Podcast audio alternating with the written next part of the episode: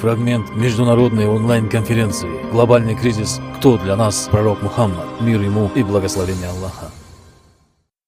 Предлагаю вашему мнению еще один отрывок из интервью с кандидатом философских наук и исламоведом Айдаром Хайрутдиновым.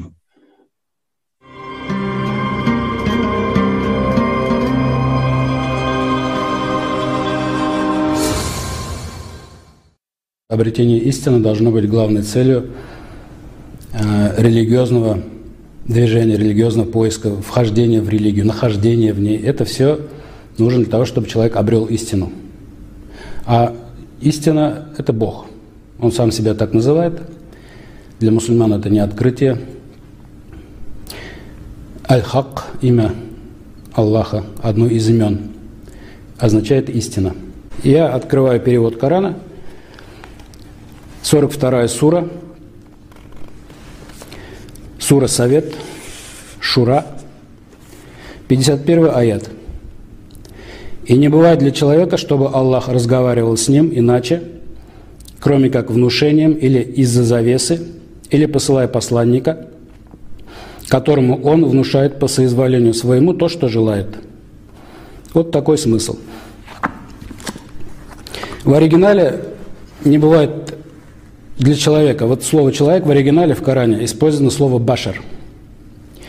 Но почему-то толкователи Корана переврали этот аят таким образом, что здесь как бы речь идет о том, как Аллах общается с пророками и посланниками.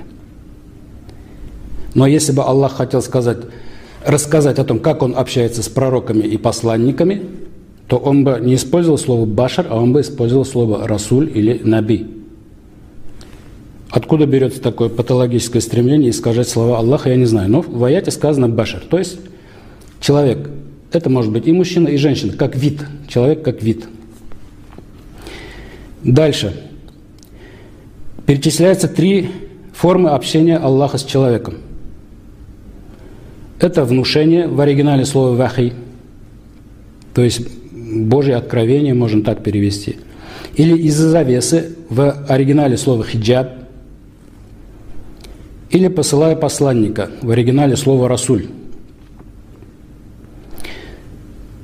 Эти формы общения не просто так перечислены вот в этом порядке. Самым последним называется «посланник». Почему?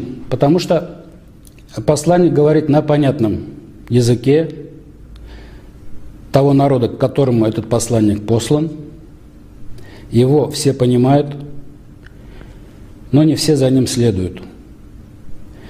Так реализуется первая форма общения Аллаха с человеком. Те, кто услышал то, что им сообщает посланник Аллаха об Аллахе, те, кто поверил в то, что он говорит правду, теми людьми Аллах будет заниматься дальше. Те, кто пророка не услышал или посланника не услышал, отвернулся от него, объявил лжецом, с этими разговор другой. Сейчас говорим о тех, кто послушался, услышал и пошел за посланником. Если они в своем движении исполнены непреклонного намерения, если они искренне в своем стремлении обрести истину, то после того, как они проникаются посланием, которое принес посланник, и возвышаются духовно, то наступает момент, когда в определенный момент с ними Аллах начинает говорить через хиджаб. Хиджаб – это завеса. Не нужно понимать, что это женский головной убор или какая-то занавеска. Нет, хиджаб в этом смысле – это окружающий нас мир и все его феномены. Аллах может говорить с человеком на определенном его духовном уровне развития через этот материальный мир, через какие-то события, через какие-то факты, даже, может быть, слова какой-то песни, которая прослышалась из окна машины, которая проехала мимо,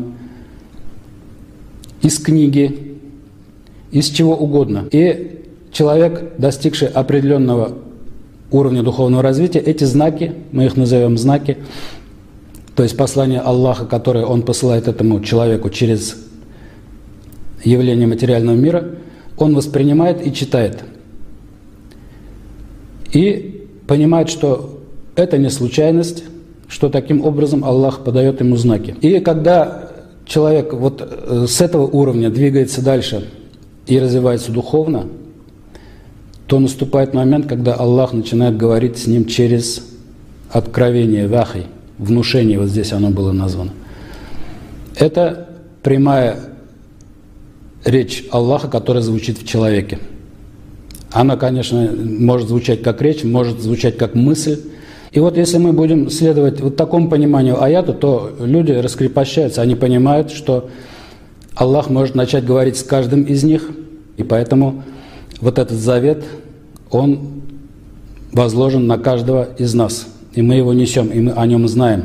Это очень важный ключевой мировоззренческий момент, как себя вести человеку по отношению к Аллаху. Вести ли себя как безответственный человек, который живет так, как будто будет жить вечно и не будет отвечать за свое поведение, либо быть готовым к тому, что нужно развиваться духовно до такой степени, чтобы с тобой начинал говорить Аллах.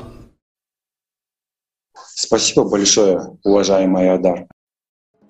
Фрагмент международной онлайн-конференции «Глобальный кризис. Кто для нас пророк Мухаммад? Мир ему и благословение Аллаха». Полную версию конференции смотрите на сайте creativesociety.com.